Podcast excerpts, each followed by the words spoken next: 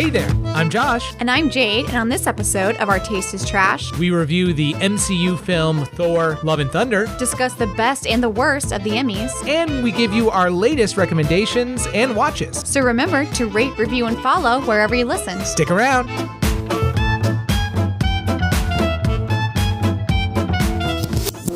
Let's all go to the lobby. Let's all go to the lobby. Let's all go to the lobby to get ourselves a treat. Here we are with another episode of Our Taste is Trash. I'm Josh. And I'm Jade. And Jade, I missed the Emmys. Oh, Totally missed it. Like I did you I knew they were coming up, but like d- did they just cut their their advertising budget cuz I I literally was like, "Oh, like I got all the notifications of the winners and like the alerts and I was like, I guess the Emmys happened. Like like did you ha- happen to see them live? well, I never watched them Oh, live. really? See, like I No. I don't. I love award shows. I don't like watching award I shows. think the only reason is I like to be the person that knows before everyone else does. So like, you know, like I want to see that speech or that terrible oh. moment as it happens. Oh. Yeah. Rather than like, I mean, I, I remember texting all my friends about the in the Oscar what was the Oscars with Yeah, uh, the Will slap. Smith. Yeah, the slap. I knew that happened. And I saw the. cut. I was like, "Holy shit! There's some shit that went down. This is gonna be huge." And like people are like, "What are you talking about?" I'm like, uh, "I'm watching live because I'm Me watching you." live is just watching TikToks as it's happening. That also is. I used to do that with Twitter, but now TikTok is much more educational Yeah. than. I was Yeah. talking to someone the other day about that, where you know they were talking about where people get their news from on certain subjects, and they were surprised that people like under twenty five It's TikTok. all got their news from TikTok. You know what's kind of scary is that same demographic also don't Google. They will look things up on TikTok. It's a little scary. yeah, I mean, I like to cross reference TikTok with Twitter and then to Google. Well, like if I'm genuinely looking for information, I just go to Google. But if I Yeah. hear information on TikTok, I still go to Google because Yeah. like just because this person on TikTok said it doesn't mean it's true. 100 percent but, But- the emmys happened and there was a lot that happened. I went back and i watched several of the speeches just to get an idea of, of why certain things were better than others. Yes. can we just right off the bat say jade did you see the steve martin martin short selena gomez presentation? Yes, I did on TikTok. I, same. That's where i first saw it. I went back and watched the whole thing. Yeah. jade this is what i wanted yes, for only murders. only murders to be can, can we just like hello dear only cut, murders Cut that out and put that in. This is what we want the whole show to be. Yes. This is what the show should have been. That's what season one was about. What oh happened in season two? I don't know. They lost it, and it's funny because they literally we talked about this before. Reference the fact that they lost it in season two. Like what the fuck? I don't, I don't know. Yeah. But anyway, there was a lot more that happened. This was the 74th Primetime Emmys. It was hosted by Kenan Thompson. Uh, Yeah. So uh, that's exciting. Like, uh, Good for him. I always feel like he's really underrated. Like, he's an amazing He's comedian. super underrated. Listen, this guy's been doing sketch comedy since he was a teenager and all that. I was going to say like five, but yeah, yeah. like, and had his own show, Kenan and Kel, which killed it. You know, they, they started, of course, like every show to run heavy because uh, one, they were really inadequate with time. That I noticed, like they gave some people a lot more time and cut some people off. Yes. and I think they cut out some of Kenan's bits. Like, I watched a few of them, and like he was great. And I was like, this show, this is what this is the kind of host that you need for a show like this to keep things moving, to be able to move on Yes. the fly, to be able to, and like they should have just been like, you know what, we're gonna run heavy. He's also really good at improv. Again, part of his job. 100%. Yeah. So I mean, he's what the long, one of the longest running cast members of SNL ever. Yeah. Oh, right. Oh, is it ever? I think it's close to ever. I'm not. I I've done this with no research, so please don't hold me to it. But I'm pretty sure because he's what. I'm gonna say a year, and I'm gonna be totally off, but like over ten, right? prob- Yeah. probably. I mean, yeah. What is it? 2022, 2012? That sounds about right. He's he's got to be top three, like or sure, five, for sure. run, longest running Yeah. cast members. But anyway, not here to talk about. But uh, some of the big news, uh, quickly, Bill Hader uh, was called out for the only person to wear a mask. Which hey, Oh, good, yeah. good for you. Be different, Bill. like you're fucking great. Like want to wear a mask? Don't anybody, don't let the haters say you know. I get it. After experience at Top Gun. Yeah, hundred percent. Yeah. Uh, where should we start? You know, let's let's start with more touching subjects. Yes. So Cheryl Lee Ralph, big Mm-hmm. deal. Abbott Elementary, a show that I still haven't started watching yet. It's been on my list. I hear Oh, it's, same. It's Yeah. great, but she won for best supporting actress in a comedy series. Second black woman ever to win in that category, which, Which is crazy. huge. It, thank you. Yeah. uh, got a standing ovation. Gave an amazing Yeah. look. If you're, to me, there's two ways you give a speech for an Emmy or an Oscar. right? You Mm-hmm. either go hard emotional and inspiring Yeah. or you go ridiculous, Yeah. right? And and pumped up funny, like yeah. this is exactly what I want in an Emmy speech. Like she Mm-hmm. started singing, like she came out and his amazing singing voice. She sang, sung uh, Diana Reeves' "Endangered Species" the first cou- couple of lines. Yeah. super inspiring. Uh, I wrote down a couple of her quotes. She's like, "Don't ever give up on you." Was like the one thing that she said, and she goes.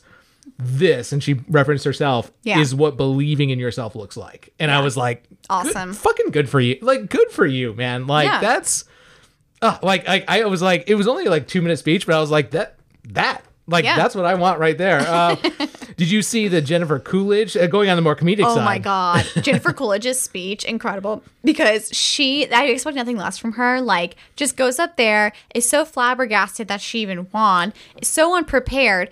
Then she decides she's like yelling out expletives. She's like, "Oh fuck, shit!" And she pulled out this crumpled up piece of paper of like who she's trying to thank, and they immediately start playing the the walkout music. And she's like, wait, wait, no, this is once in a lifetime. Yeah, she's like, I'm just, and she just keeps doing it, and then just starts dancing to the music that they're trying to kick her off the stage. She was so fun. like I love the fact that over the music she's yelling like I- I'm never gonna win another one. Just give me a couple more seconds. I'm never Yes, gonna win another one of these. And I'm like, this is what she, Damn it. what did she say? She goes into this bit. I never know. Like Jennifer Coolidge is those uh. people where I never know if it's a bit or if that's just her or if it's both. But she's like, oh, I'm just so swollen. I, I bathed in lavender, lavender. before this, and my dress is just so tight. And she's like, Yes. just talking, She's- mumbling.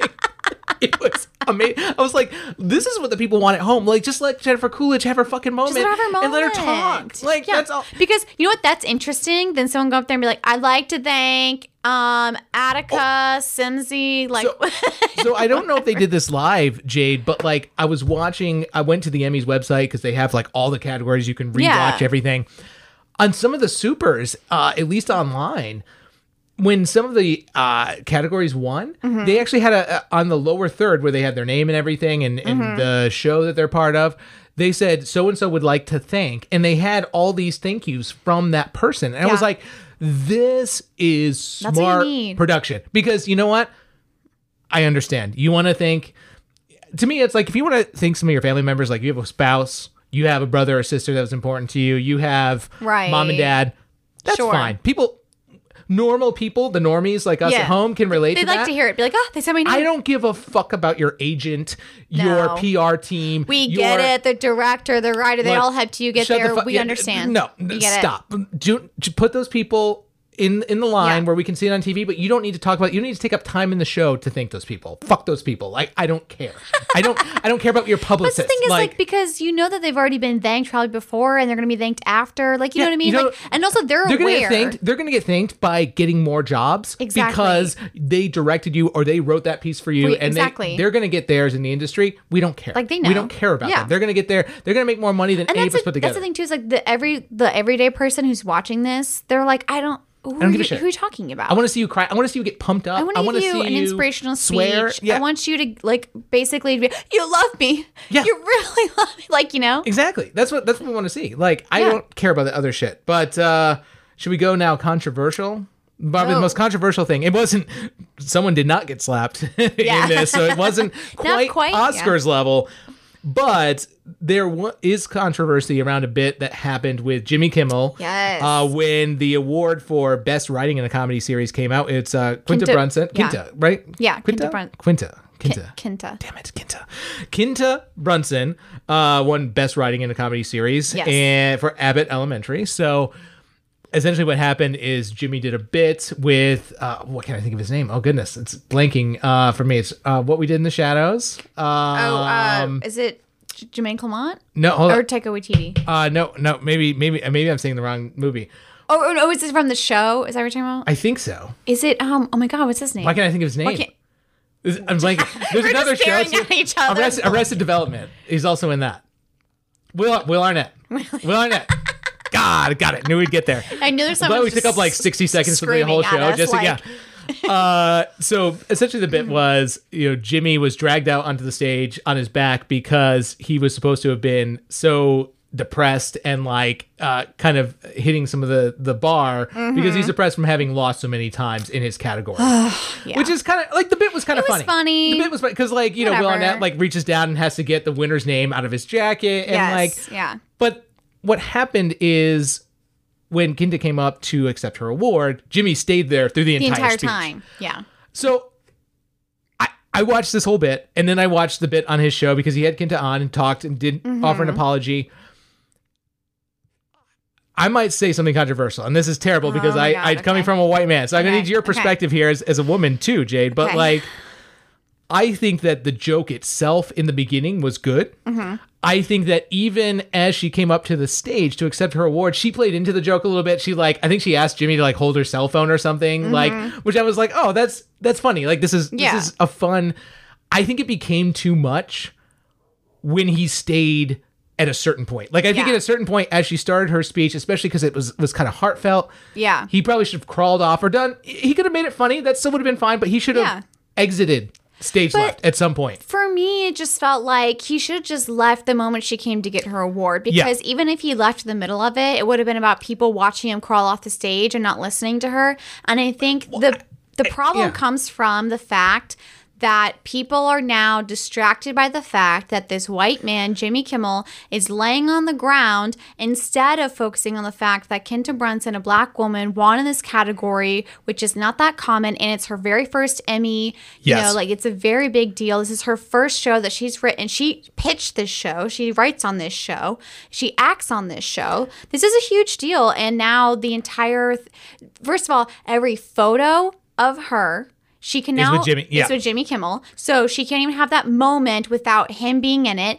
Plus, people are distracted watching her give this speech because they're like, "The fuck is he doing, laying on the ground?" And I think that's it. I think that he could have had that moment as a presenter because Mm-hmm. there's plenty of moments like that in Emmys and Oscars up until yeah, it was no longer funny. And the moment it was no longer funny was when she accepted the award and played into the bit. After that, it You should have gotten up and left, yeah. And, and I'll say I will give huge props to the director of the Emmys. Whoever was directing this Mm-hmm. made an amazing choice because there's so many choices during a live show that you have to make oh yeah, he cut away from Jimmy Kimmel. So after she walked up, he could have held a wide shot and done Mm-hmm. Yeah. that, but he didn't.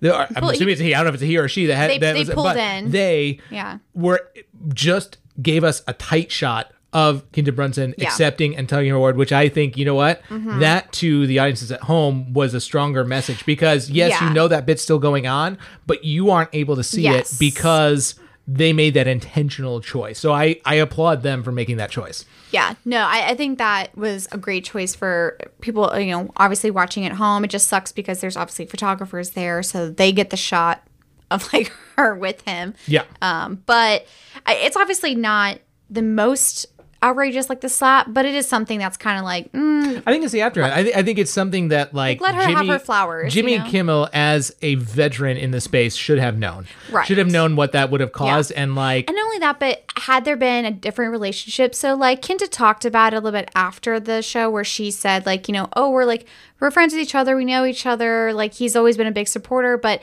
no one is like, yeah, Kinta and Jimmy, like, they're besties, you know? Like, had this been two, you know, people in the industry who know each other extremely well and that is their relationship, it could have worked better. You know, like, if it was like Hugh Jackman and Ryan Reynolds, or even if it was Jimmy Fallon and Jimmy Kimmel. Yeah. You know, I think it would have been a completely different vibe versus like people are like, what? what is happening? Yeah. yeah. no, I totally So, agree. Um, a couple other things. Uh, Zendaya is uh, now the youngest two-time Yeah. Emmy Award winner, both for Euphoria. So that's Yeah. uh, yeah, good for her. I mean, Yeah. And I think she's the only black woman who's won Emmys back to back. Ooh, maybe I, I, did not I, I did not do that much research, but that, that may be right. Yeah. Um, Lizzo halfway to an EGOT. Yes. That's exciting to see. I think she's going to get an EGOT. I mean, come on. Really? I do. What, she has the Emmy now. And she has a Grammy. She has the Grammy. And I think, She needs the Tony and she needs the Oscar, yeah. right? So Which she can 100% do because as a musician, I think it's easier to get EGOTs than it is as an actor because you can get Oscars and Emmys for music. Um, and then you can also get obviously Tony for music as well. So Yeah. if you write the music for a play, if you write it for all these, you can get, you know, you can get all those. But I think she could do it. I'd be I'd be for it. I'd be for It'd for it. awesome. It'd be Yeah. great. I want to watch a, a, musical that Lizzo wrote. Oh yeah. Are you kidding me? Come on. Come on, Yeah. be the best. All right, let's talk about uh like actual winners and losers now. yeah. So surprisingly, with the most Emmy uh, Emmy wins Mm-hmm. of the night, we we have White Lotus. That's right. With five Emmys. Like, Yeah. so they took home, we, we already talked about Jennifer Coolidge, Best Supporting Actress Mm-hmm. in a limited series.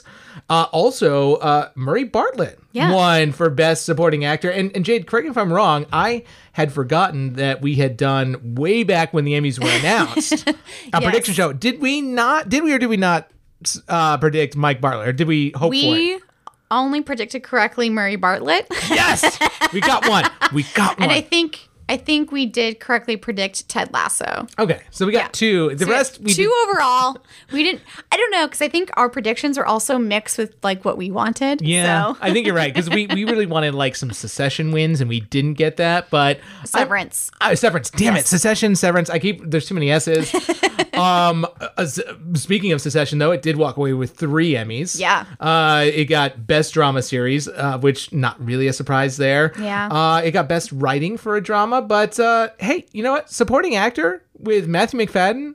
That's I think that's a little exciting to see. Good for him because he's not even one of the major supporting actors. You Yeah. know what I mean? So that that is an issue because with that cast, I think there are most of the actors are supporting Yeah, based on springtime. Yeah, Yeah. springtime. I can't talk today. What is happening? Based on screen, Screen time. time. There we go. uh, so that is, and that's a tough, I think, cast to stand, Stand out. out, And and I mean, I I do like his character that. Like he can be really they're annoying. giving a lot of moments between him and what's his face, Greg. Oh yeah, yeah, Yeah. yeah, yeah, yeah. So um, anyway, uh, going on to the next one. Uh, actually, before that, comedy series four. Uh, Ted Lasso had four Emmys uh, on the night. Of Mm-hmm. No course, surprise. I, yeah, no surprise. Outstanding, you know, best comedy series. Yep. Lead actor Jason Sudeikis, which no one's surprised about. Mm-hmm. Supporting actor though, Yeah, that's right. Brett Goldstein. That's exciting, which ties into our movie this week. Yeah. Yeah, we're gonna see him again. Yeah. it also got uh, outstanding directing. So again, I don't think too many surprises there. But you know, Jay, do you- I know you have some of our predictions. Where I where were we on some of the drama and comedy awards? Ooh, well, so we for drama we wanted Severance. Um, we did want Severance. You know, like Succession won. I I think they won last year too, or uh, you know they they've basically been win because they've been around longer. So I think Severance kind of needed its shine a little bit, but we got Ted Lasso correct on comedy. For um, lead actor in a drama, though, we had also said Adam Scott from Severance. I would have loved to see Adam Scott from Severance, uh, but you know, it was just. Uh, I, Yeah. Hmm. But you know what's exciting about that is that someone who we I think we said this on the show. I have to go back and listen, but I think we said uh, Lee Jung Jae was a dark horse in this category, and did. he won Yeah. for Squid Game. That's that's Yes. a big deal. Because I think we had talked about the possibility that he could win, but we just weren't sure because he, you know, this is foreign language and, you know, it's, it's And actually. I didn't feel his performance, honestly, was Yeah. the strongest, even in that series. cast, Yeah, yeah. in that cast. So I'm surprised to see this, but I'm glad to see that Squid Game. And it also took home. Was it best directing or was it best writing? There was it was one of the other categories there. Uh, yeah, it was best directing for directing of drama by uh, Hwang Dong Hyuk, and which yeah. is well deserved. I mean, Yeah. this is this And this is a huge deal because again, this is a foreign language Yeah. series, and I don't know if it's I can't remember if it's never happened or it's just not common. I mean, obviously not common, but um, yeah. So this, you know, it's kind of nice to see. Also, you know, kind of moving on to, to lead actress categories. Uh, Jean Smart won for Hacks. Yeah, I think I had wanted Elle Fanning to win for The Great. I think Elle Fanning deserved a little more credit than she got for this, but My other choice was Rachel Brosnahan for Marvelous Mrs. Maisel, but I mean, she's gotten her flowers before, so yeah. I mean, and, and she's great. Uh, again, lead actress in a drama. We already said Zendaya. Like, no surprise there. Uh, I don't think. You know what? I can't believe. I, I'm starting to remember uh, that Reese Witherspoon was even nominated for Morning Show, which is just so fucking terrible. Oh my god, Such a terrible show. I, yeah, I actually forgot about that show. I think we both though. Did we?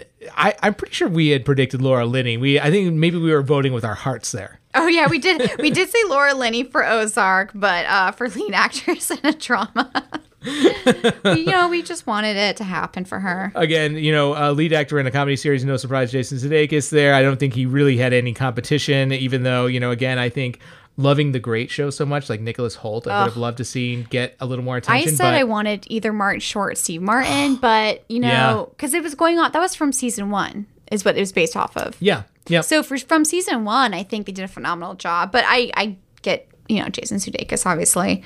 what what other you know uh, what other categories here that did you find interesting as far as wins or You know what actually I thought was interesting in a category that we don't really talk about a lot because it's always the same shows as animation. So Arcane won, which you know this is a new show based Been on on League of list. Legends, yeah, by Netflix. I tried to watch episode one, I kind of fell out.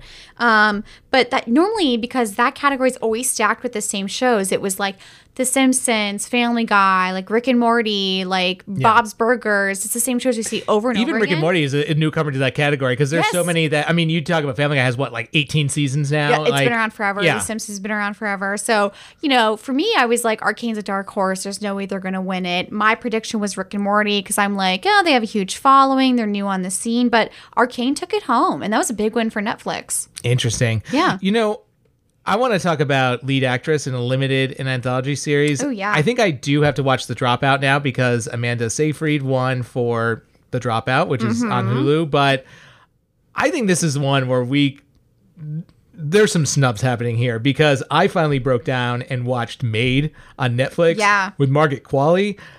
Jade, I know you've watched both. So Yes, I have. Give weigh in here. What is your opinion? Look, Amanda Seyfried did a great job in The Dropout. And I have, you know, I followed the whole case of Elizabeth Holmes. I've watched like videos of the actual like interviews with her. And I think she did a good job matching her mannerisms. But I just think Margaret Qualley just absolutely killed it. I think she represented something like, I mean, I, her acting in that show is phenomenal, showing a like how mental abuse affects the psyche in a way that is visual and showing kind of like pain, hiding it, all these different things. And I just I would have loved to see her win.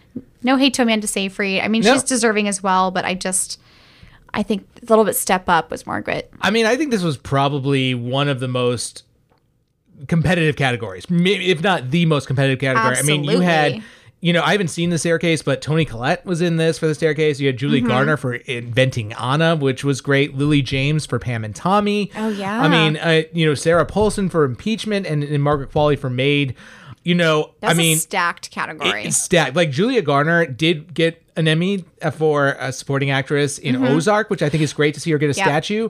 But I think her role in inventing Anna was stronger Oh than her role in Ozark. Well, I think we talked about this during our nomination episode where we had said that if Julia Gardner wins for one, she's probably not going to win for the other. 100%. And I had a feeling that was going to be the case because the supporting actress drama category, even though it was strong, I don't think it was as strong as the supporting or as the lead. It really wasn't. I mean, you have things like, you know, like Sydney Sweeney for Euphoria, you had Sarah Snook for Succession. I mean, all these were great. I mean, Christina mm-hmm. Ricci for Yellow Jackets. I mean, I haven't seen that show, but I, I've heard good things. Yeah. I just don't think that any of those, well, those are all amazing actresses.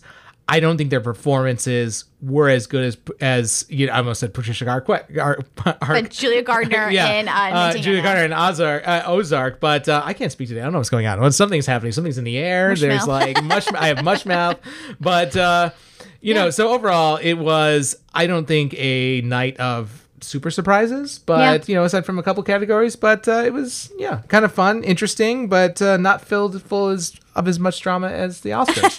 Yeah. Movie review. First look. But Jake, before we run out of time in our first segment, let's take a first look at our movie this week, which is Thor: Love and Thunder. Jane, I'm gonna just toss it to you. You, you, I feel like, are the Marvel expert in this duo. So, initial thoughts. Um, I'll start out by saying this is definitely a very funny film. I loved all the nods to like the 80s, obviously heavy on Guns N' Roses.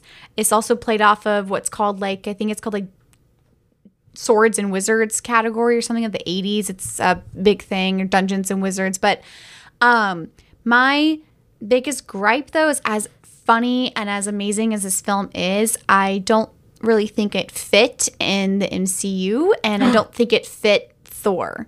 Wow. So I know. Oh no, know. you're way more critical of this. I thought I was going to be the critical one because I always come in here and just. I feel like nine times out of ten, I just crap You on poo-poo all, on poo-poo a lot. lot. Yeah. Jade, I had a lot of fun in this movie. Now, I I do have some trash that we'll talk about after the break, but I Mm-hmm. mean, there was I had so much fun in this movie, and I'm going to talk more about her in Mm-hmm. this, but I honestly think this was Tessa Thompson's movie. Yeah. I I, lo- I I I enjoyed Chris Hemsworth. I enjoyed some of the other cameos in this, but like Tessa Thompson, I feel like took her acting to a new level, and it's hard to stand out in an all-star Did she? cast. I don't you don't rem- think so? I don't really even remember half of her scenes. I don't think I she was- absolutely. You, I- you know what, Jade? I, I did something for this show because I wanted to give it a fair shake. This movie, so I watched it this weekend. I watched it this past twice. weekend, and then I watched it again Yeah, uh, just before we twice. started. So, really, you don't It- think so? I had to relook at a synopsis to remember. In fact, the only complaint I have about Tessa Thompson Yeah. is that she needed more screen time. well, that was my complaint. Oh, well, there we go. So we're on the same page here. But I think, honestly, I think she held her own, and if not dominated the scenes that she was in, whether it was with Natalie Portman, whether it was with Chris Hemsworth, like, Yeah. and I don't really remember her getting that. I, I think that level I think she in had a some of the other stronger movies. role in Ragnarok than she did in this Really? movie. Yeah. See, I, I maybe I just don't remember some of the past Thor movies. I actually don't think you remember that. I don't. Maybe I don't remember them, but like I loved her in this movie. I thought it was great. Uh, also, I just some of the comedic bits. I mean, They were really they were good. kind the goats. Fantastic. Loved it. Loved Oh, I, I got some it. great trivia about those goats. Oh, I I'm so excited to hear because that. uh, I, I don't know. I, I have a lot of good things to say. Yeah. I do have a little bit of trash, but I mean, I enjoyed this movie way more than I thought I would. I thought it was just going to be another run of the mill Marvel movies, but you know, Taika Waititi put his stamp on this, and I think in some good ways and some bad, but Mm-hmm. we'll review all of those right after the break. So come back. We're going to review our movie. It's Thor. I almost said Ragnarok. Thor, Love and Thunder. I'm going to learn how to speak between now and the break.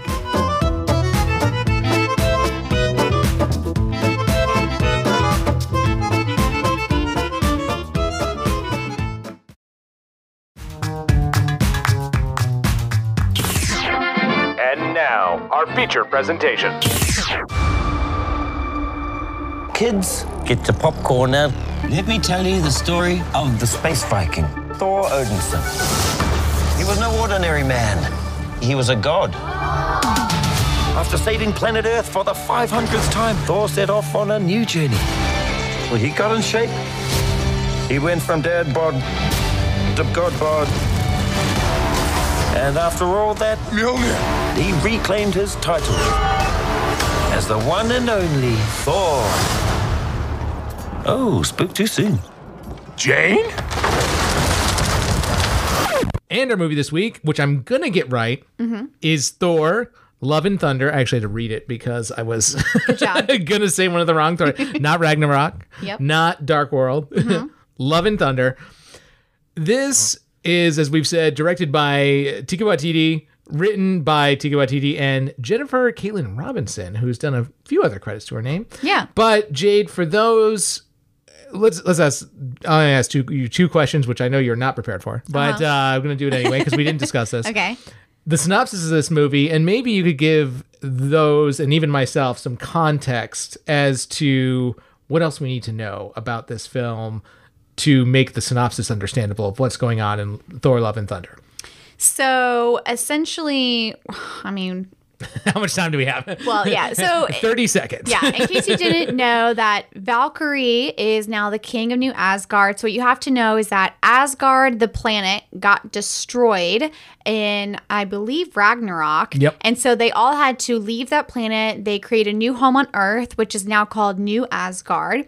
And then Valkyrie, she's the last of the Valkyries who are ma- war maidens who basically bring uh, warriors who die in battle to Valhalla, the you know their eternal life, whatever. Yeah. And uh, so she's the last of the Valkyries. She joined Thor during Ragnarok and battled whatever. And then now she is the king of New Asgard, obviously, since Odin died. And Korg is someone that uh, Thor met in Ragnarok. He's like a rock person, and he's kind of just been his best friend. and then basically, after the events of Endgame and everything that happened, Thor has just been traversing the universe with the Guardians of the Galaxy, saving people from distress and.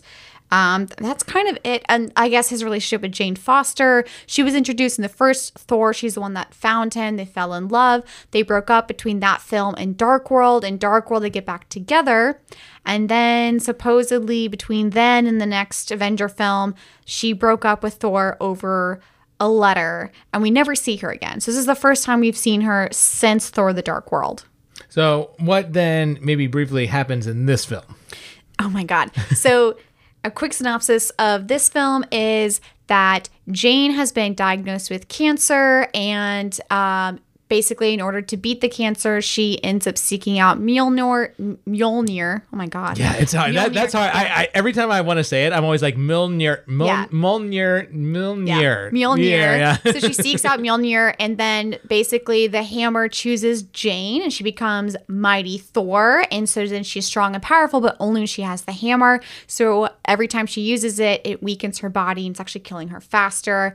And then we have Gore, the God Butcher, who basically carries the Necro Sword, and the Necro Sword grants him powers to kill gods, but it will eventually kill him. So his whole thing is his daughter died and uh, the god that he praised rapu he basically was like we don't care about you and so he made it his mission to kill all gods and he wants to find eternity because if you find eternity you can ask eternity a wish and he will grant it so he wants to wish that all gods will die and that's kind of the main thing that yeah, happens here Yeah, and, you, and we kind of find ourselves with Thor. And we he picks up in a story where he's kind of in an interim almost, like he's just kind Mm-hmm. of waiting.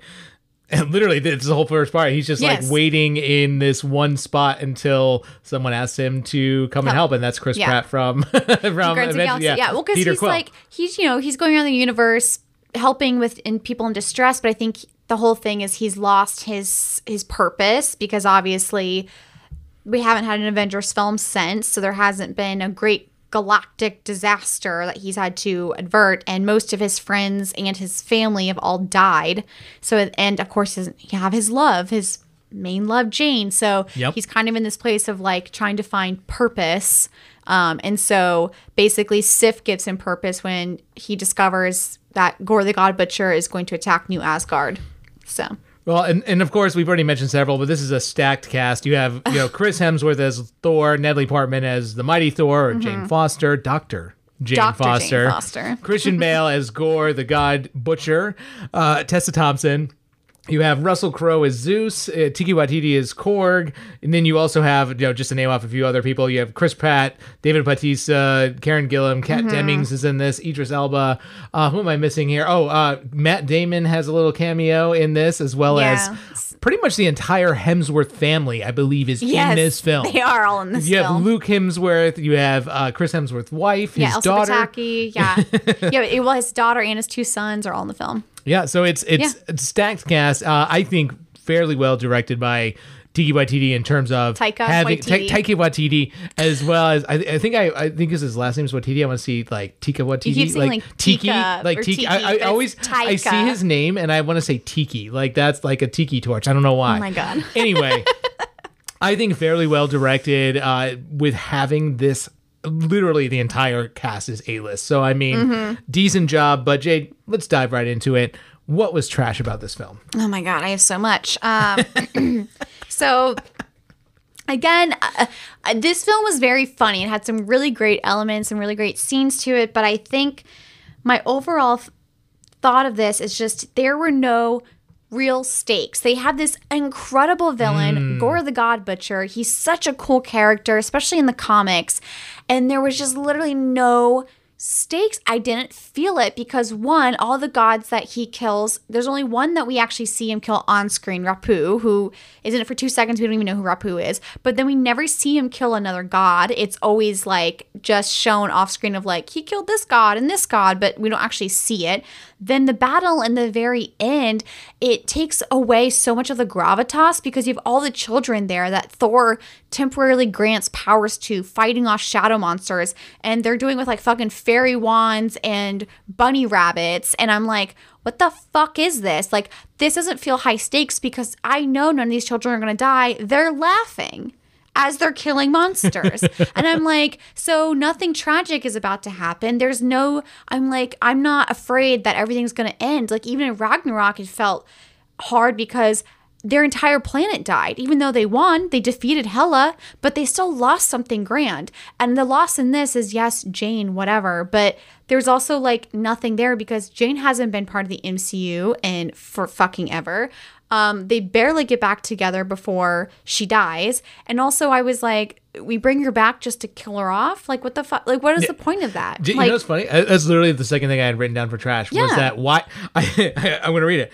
We finally get Jane slash Natalie Portman back just to kill her. Yes. Question mark. like, I don't get it. And then I have a lot of issues with um just kind of like continuity and things like that. Like, okay, first of all, so Thor can somehow temporarily give his power to people. So where the fuck was that when they were fighting Thanos and all this other bullshit, right? I Like, thought that was weird. Like, I'm glad you. I didn't even think about that because I'm not like steeped in some of the the Marvel stuff, or I Yeah. just it exits my brain. But I don't. I didn't remember that. That's a good point. I didn't remember that because. I'm like, why wouldn't you be able to use that use that then during other battles if that Yeah. was even an option? And then the whole thing of Mjolnir healing itself just for Jane, but then why is it that it couldn't be healed and Thor could use Mjolnir? Why did you have to create Stormbreaker? That's a good point. What? Why was Thor able to wield the hammer? Because Yes, because he holds it after. Yeah. He's like, "Oh, just checking," and like it's like, okay, so if you could, if you're still worthy to hold Mjolnir, then why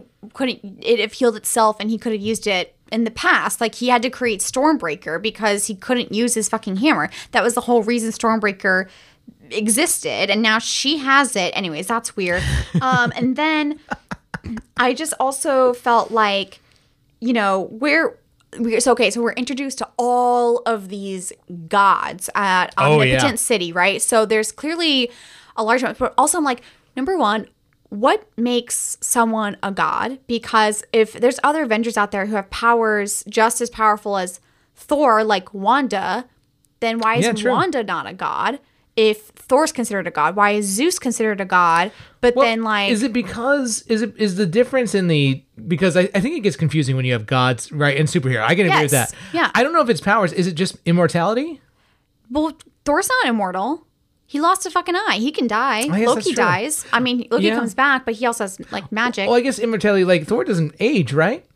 Like he can die in battle, but he doesn't age, right? I think don't he ages. Does he? We just don't. Maybe time passes differently on Asgard, Hmm. and maybe that's why he's been around as long as he has been. But obviously, we saw him as a child growing up. Yeah, that's like, true. Um, it's really weird. And then Odin ages because Odin kind of basically died of old age, right? Like towards the end. For some reason, I thought he was murdered. I don't. No, my memory of the last it was like Thor Thor and Loki sitting with Odin and New Asgard Oh, talking to him, and then he like turns into dust. That's right. was fucking weird. So I'm like, what are the rules here? Like, what makes someone a god? Um, and then also just the whole concept of love and thunder, which is the entirety of this film. It's the fact that Thor basically says that he will raise Gore's daughter Love as his own, and then somehow she's imbued with the power of eternity because she's been resurrected from the dead by eternity, and now they roam the universe. Basically protecting people from evil. You. I didn't get that either oh. until they like it was like, oh, we need to get the title in at the end, and oh, here's here's a child, Love and Thunder. I uh, so I will agree with you on most of your points. I'm not as tied to some of the plot points. Like I can forgive that in the Marvel universe because my biggest Mm-hmm. gripe. Uh, I- I'm going to circle back to some of your points, but like my biggest gripe in this, Jade, it is impossible as a casual viewer in the Marvel universe now. This is the one thing I hate about all Marvel movies. I can't just as a casual viewer watch this movie standalone and understand what's happening. It's it's like Yeah. sitting it's like sitting in a conversation with hardcore, let's just say Star Wars fans, mm-hmm. and them like talking about like who shot first, Hans or fucking, you know, you know why why the Yeah. you know first three episodes are worse than you know the Well, the it's like first having a four- you know, conversation like- with friends and everyone's using inside jokes. Exactly. That's Yeah. exactly what it is. And you're just standing there going, "Why? I know I should understand more Yeah. of this, but I don't. I need.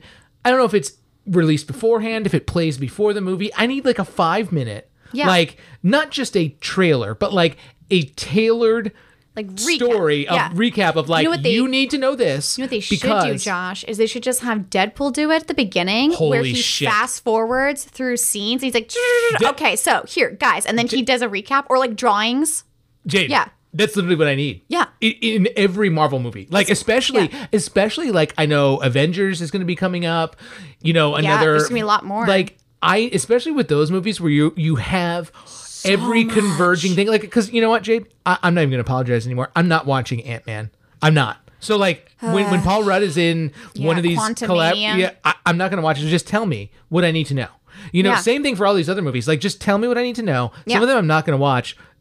I need that. I need like a Deadpool to fucking tell me Yeah. what's happening, so I It care. would be clever, funny, would make sense, and then fit within the universe. Because we were just talking about this, the literal Thor movies, all four of them, I have almost no recollection of, of the major pl- plot points. But like, I, it spans a decade. Like you know, it the Yeah, first Thor movie 10 came out in years. 2011. Like, if you haven't been following this, I don't care who you are, you're not going back. And you know, Mm-hmm. this movie. It has cameos from the entire Guardians of the Galaxy. So, like, if you haven't watched that series, you don't understand some of the stuff Yeah, they're talking about or who well, those characters and not are. just Thor, but you have to watch Avengers: Infinity War and Avengers Endgame Yeah. because that's how you understand why he was fat, and then also that's how you understand like where Valkyrie came from. You know, there's just so many different things. So, Um, we spent a lot more time on trash than I, I thought we would. I, I, I didn't know you were going to go that heavy into. No, uh, I mean, I, I mean, there's like, I even have more. It's just, to me, it's just frustrating because to me, this felt like a children's movie.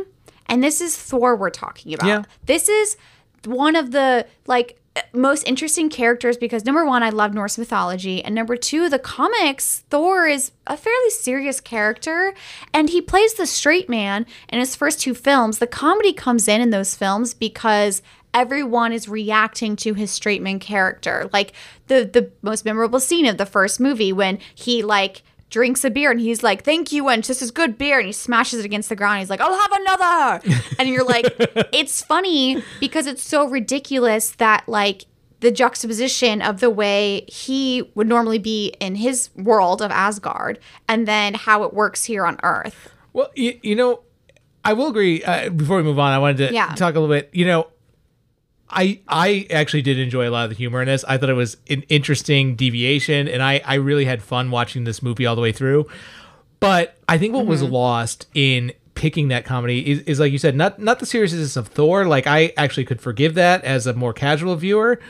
But to me, you lost performances from like Christian Bale. Like to me, like I thought this movie was going to be much darker because of the way it started with Christian Bale Yes. and his character of of the God Killer or God Butcher. But I mean, later on, the way they resolve everything, where Thor and he come together, I'm like, this just happened. Like there was like one was so conversation, and they're like, yeah, we're we're all on the same And page now. And I'm like, whoa, Yeah. like Well, how did we end up And it was upsetting because it, we're supposed to be leading to something grand. And like, again, I think it was undercut because you have a bunch of little kids fighting with bunny rabbits. Like, And you're right. There were there were no stakes. Like Yeah. there were literally like most of the battle scenes. I was not afraid that anyone major was going to die. No. I was not afraid for anything, and that hasn't Yeah. always proven true in some of the past. Well, right. We've Marvel seen movies. people die. We've seen stakes be lost. We've seen people sacrifice. And we get that a little bit with Jane. But I think the problem for me is Jane was No a one cares about Jane. sacrifice. No one well, because I think we all knew she was going to die. Yeah. They kept setting it up. She has stage four cancer.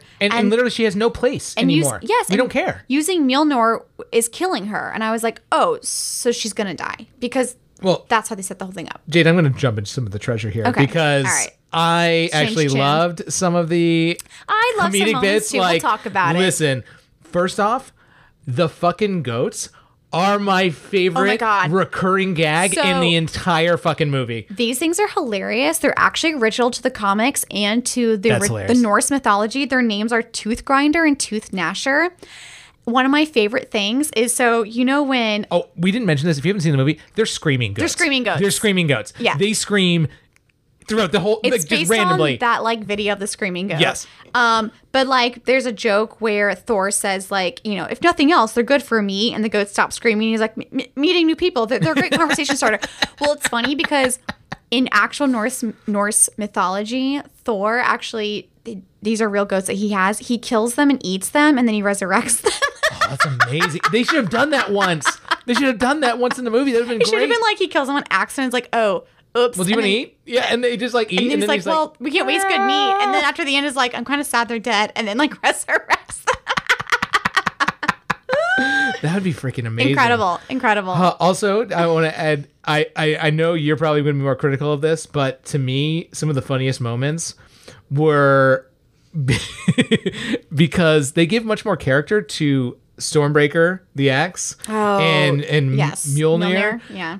and it's like they're playing, especially Stormbreaker is playing a jealous like. I wrote like they're like formal lovers. Yeah, like it- Thor and Mjolnir are like formal lovers, and Stormbreaker is jealous. yeah, Yeah. That, it was really funny, but like I was trying to recall, I don't remember him having that much of a personal connection with No. those objects. So it was really funny, I will say, but it also is another one of those things that didn't make any sense because hmm. I was like, as much as it adds to the comedy, it doesn't. Again, this is where I gripe about it doesn't relate back to the overall MCU because that was never the True. case and that was never how he was. He never looked at his hammer like a person.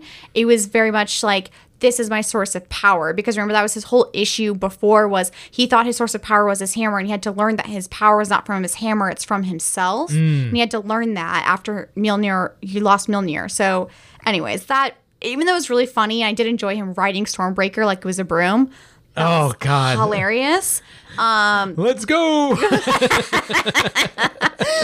I died. But like, this just doesn't make any sense to me. But it was really funny. I, I will say that whole starting scene with him with the Guardians of the Galaxy on that planet, fucking incredible. Like him riding Stormbreaker like it's a broom, and then when he actually finally goes to fight, like the the part where he like makes a split between like the two Yeah. uh, ships and like literally like Chris Pratt just like rolls his eyes like oh this fucking show off and then like and they're screaming like, "Ah!" And I'm like, oh my God. and they look like little Jim Henson puppets That's what I thought they were. I was like, do they have the licensing for this? Star Crystal. like, what is this? God. also, the way he destroys like that, the, all of their the shit. glass. Yeah, he Yeah. like, oh, that's right. He's like, I have saved you. you. And then they're like, oh, great. And the entire palace just crumbles before them. He's like, ah, yeah. and he's like, I, I, he tries to, he's like, oh, you, you know, things happen. He's like, I don't want to talk about Talk it. about I don't want Yeah, the guy mm-hmm. keeps getting mad Yeah, that he he's broke like- his crystal palace. Oh, I also love the return of the Asgardian play about oh. events with Matt Damon, Sam Neill, Shit. and Luke Hemsworth. And then we get a special guest, Melissa McCarthy as Hela. I lost my shit, Jade. Like Brilliant. that was so meta. That that This- I'm gonna put that up with Matt Damon's top three cameo Cameos. appearances. Like Absolutely. Eurotrip is still at the top. That is Oh. the best cameo by I want to say any actor ever. Absolutely. But this, when I saw Matt Damon, like it took me a minute. I had to pause and go back and watch because Well- at first I thought Yeah. it was in that play. I thought it was Matt Damon and Chris Hemsworth. And I'm like, why would they use Chris Hemsworth? Yeah. No, just dressed up. Luke Hemsworth Yeah. looks like fucking Well, Chris these are recurring characters from Ragnarok because they do a play in Ragnarok when Loki's pretending to be Odin. this is better. This, this. Yeah. Oh, that's right. I, I do remember that. But Yes. this, this play is it's so meta. well, and the It's- best part is we see these actors in a later scene after the attack on New Asgard, they're like, "So when should we start writing about this?" I think yes, uh, and they start I think right away. I think right away, yeah. And then to like King Valkyrie, and Valkyrie is just like, "Oh my." God. I don't give a shit. She's like, I don't care." I don't care. Yeah. Um. Oh. God. I also loved, of course, we have to talk about Omnipotent City, the scene Ooh. when Thor basically calls upon Zeus to lend the gods to fight Gore.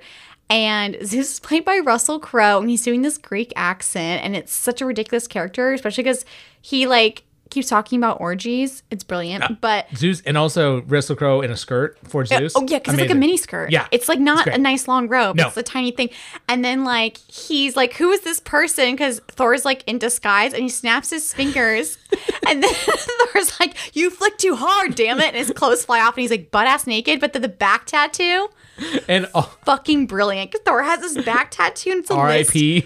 of names of everyone in his life who's died. So it's like mother, father, Heimdall, Loki, Tony, and Natasha oh my god. on his back. Oh my god. And all the women faint when they all the all the muses around Zeus. Yeah, Uh, understandably. I guess this is, uh, I guess, the most ripped that Chris Hemsworth has been for a film. think- I read the same stat. Yes. Like he is huge. Like I, I Yeah. when we were doing this, I actually went back and looked at some of the clips and some of the photos for uh, you know, the past movies. Mm-hmm. He is like 30 pounds lighter. Like he is looks skinny He's in those movies lean. Here, than he's this like one. jacked. He looks like a god. I think it's like a god character. Oh my god, absolutely. And I think it's like uh, be that opposition because he's coming off of the last film where he like got fat or whatever and he has big Yeah. pot belly. Um But yeah, this that whole interaction is brilliant. And I guess it was Russell Crowe's idea to do a Greek accent. Taika wanted him to do British, but No. Yes, so that's the thing. So Taika was like, okay, you know what? We'll film it once with the British and then once with the Greek. And in the end, they decided the Greek was funnier. Yeah, of course it is. Oh. It's Zeus. Zeus in no in no universe can you have Zeus in Well, with a British accent. every other Doesn't make film sense. about the gods, they're British. So, but Russell Crowe So was odd. like, No. but they're Greek. Wouldn't it be They're Greek. funnier It to makes- do yeah. Greek? that was one of the that's one of the funniest roles I've seen Russell Crowe do in a long time. Like, Oh, it was great. I don't. It, it's not often that you see Russell Crowe do comedy. Well, and you know what I love is that uh, so they try to trick you into thinking he's dead. That Thor killed him with his own thunderbolt, but then we see in the end credits he's not, and we see Hercules come in. So I'm like, oh my god! Hopefully that means we get to see more Russell Crowe as Zeus. Hundred percent. God. Oh, they're definitely bringing him back. They have to. They're- You- you have to. 100 Well, Jade, you know, I I think I already teased who I think has one of the best performances, but who for you had the best performance in this movie? Um, for me, I'm gonna say probably Chris Hemsworth as Thor. I do think he reached into his you know comedy bag for this film. Yeah. you know, like I said, he's played the stronger superhero type throughout the rest of the films and we get to see him with his comedic chops i think he did a really great job um, i mean i would have preferred the film to not be a basically straight fucking comedy but um, i still think he did a fantastic job No, I, I, I love. I mean, I had him written down as well. I think Chris Hemsworth.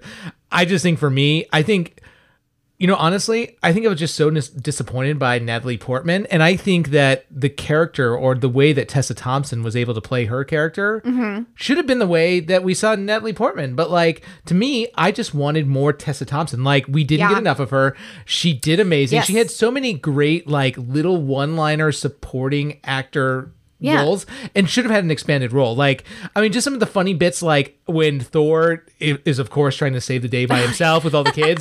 He goes and like puts a hole through their like main community center, and she's Yeah. like, "I'm I'm billing you for this. Yeah. Like, just hope you know." and like little things, like you know, even in Omnipotent City, she gets a little like bisexual nod where she's, you know, they're all fighting and trying to get away, and she's like, one, she has a gladiator like moment where she's just kills like seven oh people Oh and God, stands there like amazing. are you What? entertained? Yeah. And then like gives a little hand kiss to one of the muses and is like, see you later, Like, drops down the later ship like a fucking superhero and it's like I love great. when Like, um she goes to get like Jane when she's Mighty Thor, and then she's like showing her her weapons, and then she's like, "What is that? A hand grenade?" And she was like, "No, it's a Bluetooth Oh, yeah. speaker." It starts playing Mary J. Blige. 100% like every single scene that you would think that the other actor should have dominated or should have taken up more air in the space tessa thompson just comes in even with less lines and is like oh Yeah. no this is funny and i'm We like definitely needed more of her Yes. for sure because i think she should get a standalone movie i would love to see a standalone king valkyrie 100%, or 100% oh my god, I wouldn't even mind a TV series about her and her sisters as Valkyries. I think it'd be great. Yeah. I, I would watch that all day long. Like, I think underrated in terms of this movie, not underrated as an actress. Like, she's amazing. No, yeah, no. great credits. But and two, you know what I think also got left out, and who I would have, I thought Mm-hmm. I was going to say best performance.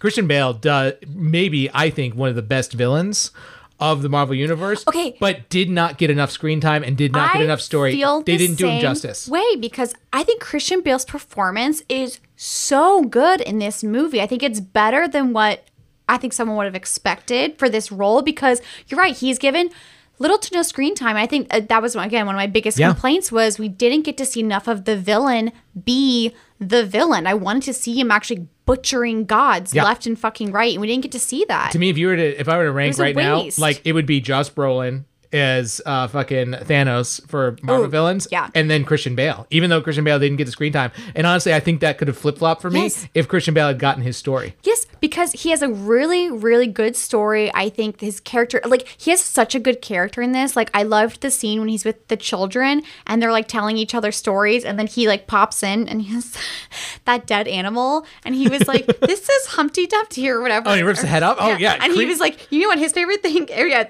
you know what Humpty loves? Having his head ripped off and like rips it off, Yeah. and then the kid screams. He's like, he liked it till a second ago. Yeah, like it's it's hilarious and deeply disturbing at the same time. Yes. Like, and I think that's only Christian Bale brings a performance like that. Yeah. Yeah. And and like even the story of like with him losing his daughter, to me with like that was the only part that I felt emotional. I didn't even feel Oh. emotional when Jane died. No. Because the beginning was like you could feel his like Tragedy. yeah, like pain, the suffering he felt, how much he loved his daughter. And he didn't even have a line No. in the first couple minutes of the movie, but No. like his acting was just so far it was above. that great. And Yeah. even yeah, and even you could see his searing pain when he meets Rapu and is like, "We prayed to you and you didn't help us." And Rapu's like, "I don't give a fuck about Oh, the you." realization when he goes from devoted like follower to like what yeah, to like rampage. my whole life yeah. has been shattered. Like yes, yeah. It- brilliant. Yeah, No, it's great. Uh, you know, just really quickly, I, there's I have so many quotes written down, but like Same. I I'm just gonna paraphrase here. One of my favorite recurring things is actually from Natalie Portman. I'll give her this. it's the catchphrases. Oh, yes. the Yeah. fucking catchphrases where she's like, "If it's a color they need, let's bring the rainbow." And this and Thor's like, um. What, what was What was that? that? And, and and then it's King Valkyrie. She's like, "Oh, it's it's a catchphrase." And he goes, "Are there a lot of these?" Like, and then she cuts to another scene, and she's like, how about it's hammer time Yeah. or eat, Eat my, my hammer. hammer. and he's like it's it's a workshop it's you know you gotta work through these things it's you know and she throughout the week she's just like coming up with new catchphrases and I'm like, out. yeah, yeah, okay sure let's go with it. I love that No, that was such Yeah. a great recurring thing. Oh my god, Oh. I, I love the one when um Thor's an omnipotent city, and when he's talking about he's trying to like rally all the gods, and he's like, "Once we bring the children back, we shall feast." And then everyone cheers. He's like, "Not." On them, No. and then everyone goes really quiet, and he's like, we, "We don't do that anymore. That is a dark part of our history." there are I, I will give it to Taika Waititi like there are a lot of little moments like that some quotes that that are really hilarious and it's good any any other quotes before we move on Um, probably one that really got me was during their battle, and Gore's like, "Call the axe," and Thor's like, "I'll call the axe, and you call a dentist," because he's like red in his face. And to me, I felt like that's hundred percent something I would do in that situation. Like, Yeah. I'd be like, like, "Can you?" You're like right in my fucking face. I know this is a thing and you're probably gonna kill me but like can we just have a little space like You, that do you would have be- halitosis? do you need to call a doctor?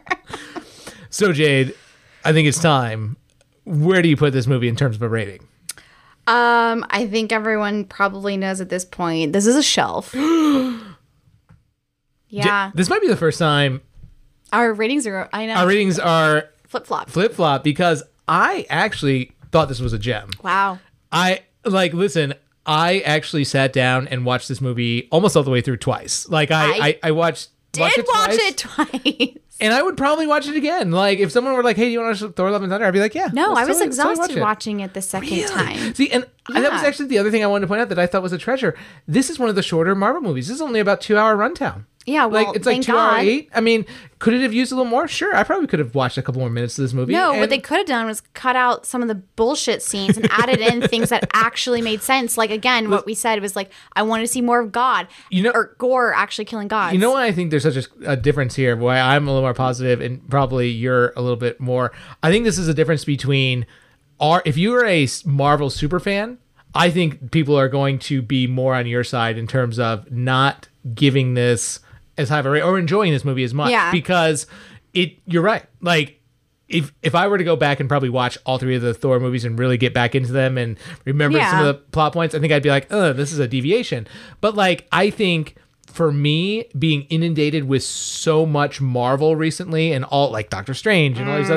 other Shang-Chi and this one for me was an outlier because it's so starkly different. It's so directed differently and it's, different. To me, it feels it's just so different that it doesn't belong. Like doesn't- it- this feels like right. a separate movie from everything else, and like that's what bothers me. Is I'm like, this is a continuation of a story that we've been following, and it feels like it's like fucking all the way on Planet X, and we're over here on like Planet A, and I'm like, I don't understand where that came from because that's not the story we've been following. For me, aside from a couple moments, like obviously you have a few nods here and there to other stuff, you can almost, as a casual Marvel fan, watch this movie, not have to have a full understanding, even though I complained about it because I still think we should have that.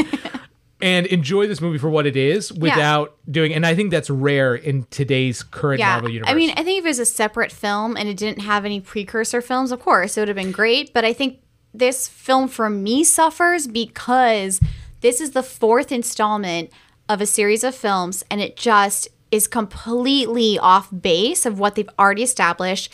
And not only is it the fourth in a series of four films about Thor, but it's like the 26th in a series about Yeah. the same events. And it's just like, I love Taika Waititi, and I think he did a great job. But it's not a Marvel film for me. This might as well just been like a slapstick comedy, and it was. It was very slapsticky. Again, funny. I laughed, Yeah. but I, to me, I was like, I'm. This doesn't matter in the grand. Controversial. I know this is gonna piss a lot of people off. Sorry, but fucking Dark World was better Ooh. than Thor: Love and Thunder because you know what, Dark World, I genuinely was actually afraid for Jane dying. Um, there was actually real stakes. There were real villains that we could actually see being real villains, and Thor actually had to sacrifice things, and there was real like his mother fucking died, and that, That's true. You know, like there was real shit happening. That felt like a superhero moment of I have to go stop dark elves from trying to take over my home planet and killing the woman that I love, and I lost my mother in the process. This was um, I'm gonna get my girlfriend back and maybe save some children, but in the grand scheme of things, it doesn't actually fucking matter. Um, and I guess I'm gonna convince this man to love his daughter more than killing gods. And I was Yeah. like, uh, okay, that Well, listen, uh, you out there are going to have to watch this movie for yourself, Thor: Love and Thunder, and see which side you're on. So go watch it. I think we- we'd both recommend that if you like Marvel it's movies. enjoyable. Go enjoy it. It's free on Disney Plus. Let's see who you are. I take off your disguise. And flick. Oh, you flicked too hard, damn it! Shall we help him? Then eventually, grape. And if you want to watch Thor: Love and Thunder, you can watch it on Disney Plus. That was our movie this week. But uh, Jade, I actually have had, as opposed to some of the weeks past. Uh, let's talk a little bit about our weekly watches. Weekly watches. First off, I'm, I'm gonna start. I'm just gonna take it. okay. If you don't mind, I'm gonna just take it. Uh, I finally caught up on a movie that I hadn't watched in a while, Belfast, uh, which was big last award yeah, season. Kenneth Branagh. Excellent movie. Like it's a little, it's heavy. It's it's heavy. It's Yeah. well shot, well acted. I see why I didn't really like win, you know, compared to some of the stuff I was stacked up against, but it was good. And uh, you know, continue to watch uh, House of Dragons and Rings of Power, both of Okay. which I'm enjoying. There's more controversy around Rings of Powers now, not for the reasons we've already talked about with having, you know, maybe some more people of color.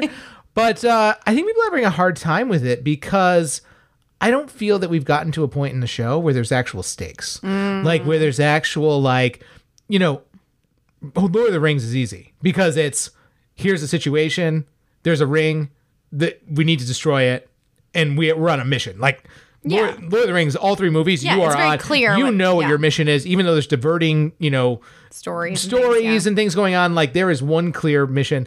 We don't have that yet. Mm. So there's a lot of world building happening. Okay. In in these for like I think we're four or five episodes in. Oh God. So like there's just we're learning about I love it. I'm I'm kind of I love this high fantasy and like Mm-hmm. I've been a Tolkien super fan. I've read the books multiple times. So I've only read the Silmarillion once because Jesus, it's a lot. Yeah. But like it's a lot this is this is really deep into the lore so i think that people are struggling with it i'm still kind of having fun like i think it's i'm okay with it Well, you that's know? good. Yeah. and you know what Speaking of watches, uh, She-Hulk, the last episode, Madisynn, jade she needs to be series regular. I want a whole Jade. spin-off of her and Wong as like roommates watching TV together. anyone who thinks this is a terrible show is a terrible person like i i, I no longer trust them They, If they someone- don't have a personality, is what I believe.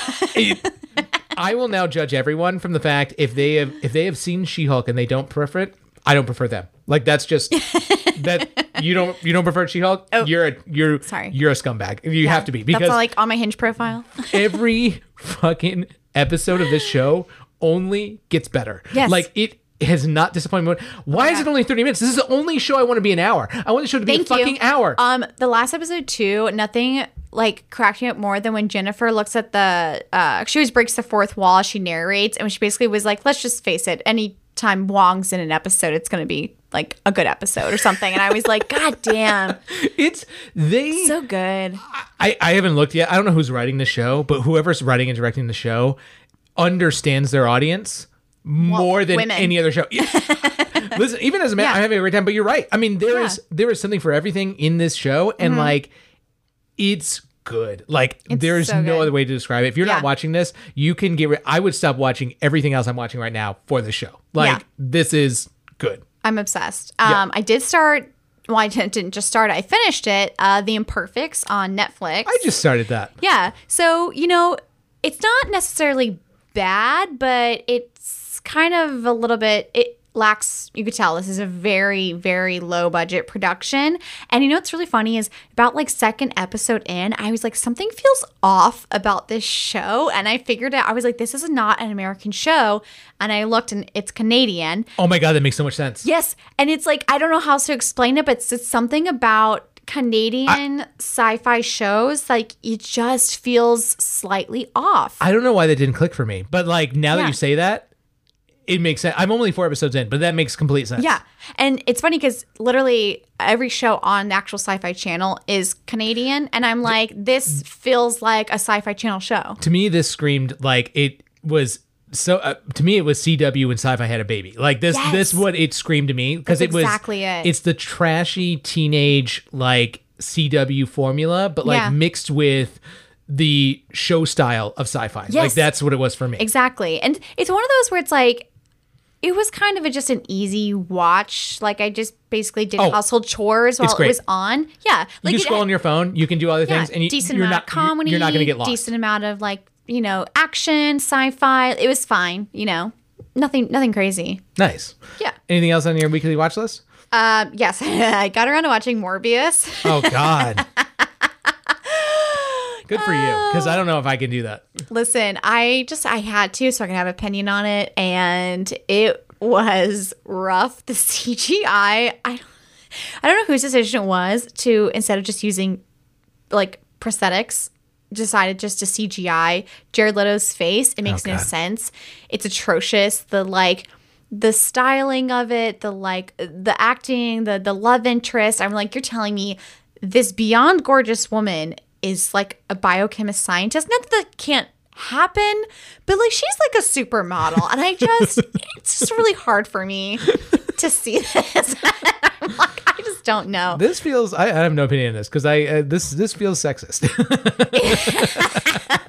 I mean, probably. Pretty people can be smart too, Jade. I mean, I know personally, obviously. but I just felt like I was like, this just felt typical. I don't know. It was fine.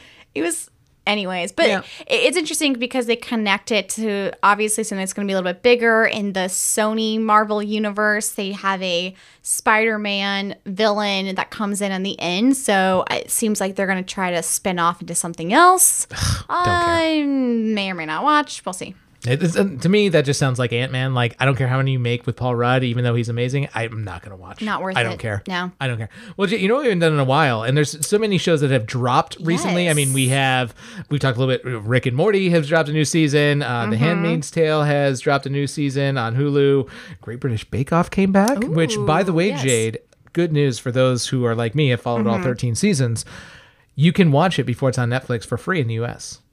Oh. It's actually so Channel 4 holds that movie, holds that show in the Yeah. UK, and they're streaming all the episodes as they come out for free on their website. Oh shit! Channel 4's website. If you want to watch it before it's on Netflix, You don't have to wait ten years like that. don't have to Dairy wait 10 years. It can be Yeah. right there oh on the website in the US for free. Yes. But Jade, we haven't done this in a while. What about some Jade's Recs? Jade's Recs. Oh yes, I got some for you. All right, so I'm gonna definitely recommend. This is a Hulu original show. Tell Me Lies. Yes. So this show is. Can, can I tease? I watched the show Yeah. on Jay's recommendation. Yeah. Yes. it's okay. So it's very steamy. There's a lot of sex, but it's not just about the sex that makes the show good. It's basically 2007 young college students. It kind of follows the main character Lucy as she kind of goes through her first real experiences with like love and friendship and a bunch of other things, but it feels so grounded and real. Like for a show that's a drama, I think what we see most often is a lot of stories and things get over dramatized, but this show feels so incredibly real to the point where I'm like, I have had that exact interaction with someone or that exact thing has happened to me. Like it's eerie and it takes place in 2007. So it Yeah. also hits the same age around I was when I was in college. So I'm like, this is like a flashback of, of things for me. You know what I really liked about it too, Jade, so far, in because it's only it's a weekly, so there's I think we're three or four episodes in. yeah. And one, it's not about high schoolers. It's Yes. a, it's a, it's age appropriate. It's for college, which I'm like I don't feel quite as gross watching Watching them have sex. Yeah. sex yeah sex scene because it's it's college. So I love that about the show. First, that was the 1st thing I Mm-hmm. noticed, and you know, to me too, for a drama, I feel like too often we we go into the trope of black and white, right? Like everything is black and white. It's good and bad. Mm-hmm. yes. It's you know evil or it's not. Yeah, this is a good person. This is a bad person. This is it's very gray. Yeah. and but it's still it, it like nothing is quite good and nothing Yeah. is quite bad. It just is. Yeah, they don't paint anyone as like a villain or bad character. Like everyone has their flaws, but then also everyone has moments where they're in the right. And it's interesting because uh, the one guy, Steven, I find his character fascinating. I will say the last episode, there was definitely some moments where I was like, ooh, he is gaslighting the fuck out of her. But at the same time, there's a very complex relationship happening between him and Lucy where I don't necessarily think he's the bad guy Yeah. in in certain things that he does where I'm like, well, you know, this is how relationships work or this is how the relationship was started and you agreed upon that you learn when you're older, but you know, she's 18, he's like 20, so they're in that stage of learning about these things in Yeah. life. So, anyways, highly recommend. Uh, second show is Wedding Season, also on Hulu. Really? Yes. Uh, so this is Rosa Salazar, uh, who we know from Brand New Cherry Flavor, which terrible show, but she's amazing. I still never watched that show. It haunts me. Okay. And but this one is really good. It's 30 minute episodes, uh, eight episodes total. So it's like four hours. Oh. Yeah. They have all episodes available right now. And it's basically about this uh, British man who falls in love with this woman who's engaged. He tries to stop her wedding. She tells him she doesn't want to be with him, only for all of her husband and her in laws to be poisoned um, at the reception. And so she's to blame. And then she convinces him to go on the run with her because she says that she's innocent. So then the rest of the show is like them being on the run, someone is chasing them, they're trying to prove their innocence. Meanwhile, he's trying to figure out what happened and who she is. And um, there's just, I mean, it's chaotic and it's really good. It's funny. nice. Yeah. Any- anything else on your list? Your ex? Um, no, just those two. No, I, I, I will say I, I'm, I'll have to check out Wedding Season because your last recommendation. Not that any of your recommendations are terrible, but like Thanks, I'll say, tell me lies. Uh, don't tell me. It's Tell Me Lies. Tell me lies. Yeah. God, I think that's going to be one of those that people are going to be talking about when the whole series is out. Yes. So if you want to get ahead and be better than your friends, start watching this because it's good. Yeah, you can say like Yeah. I, I started watching that when it was on. Yeah, I started watching Amazon. But Jade, let's talk about our movie coming up next week that we're going to review. We've decided to go back to Netflix.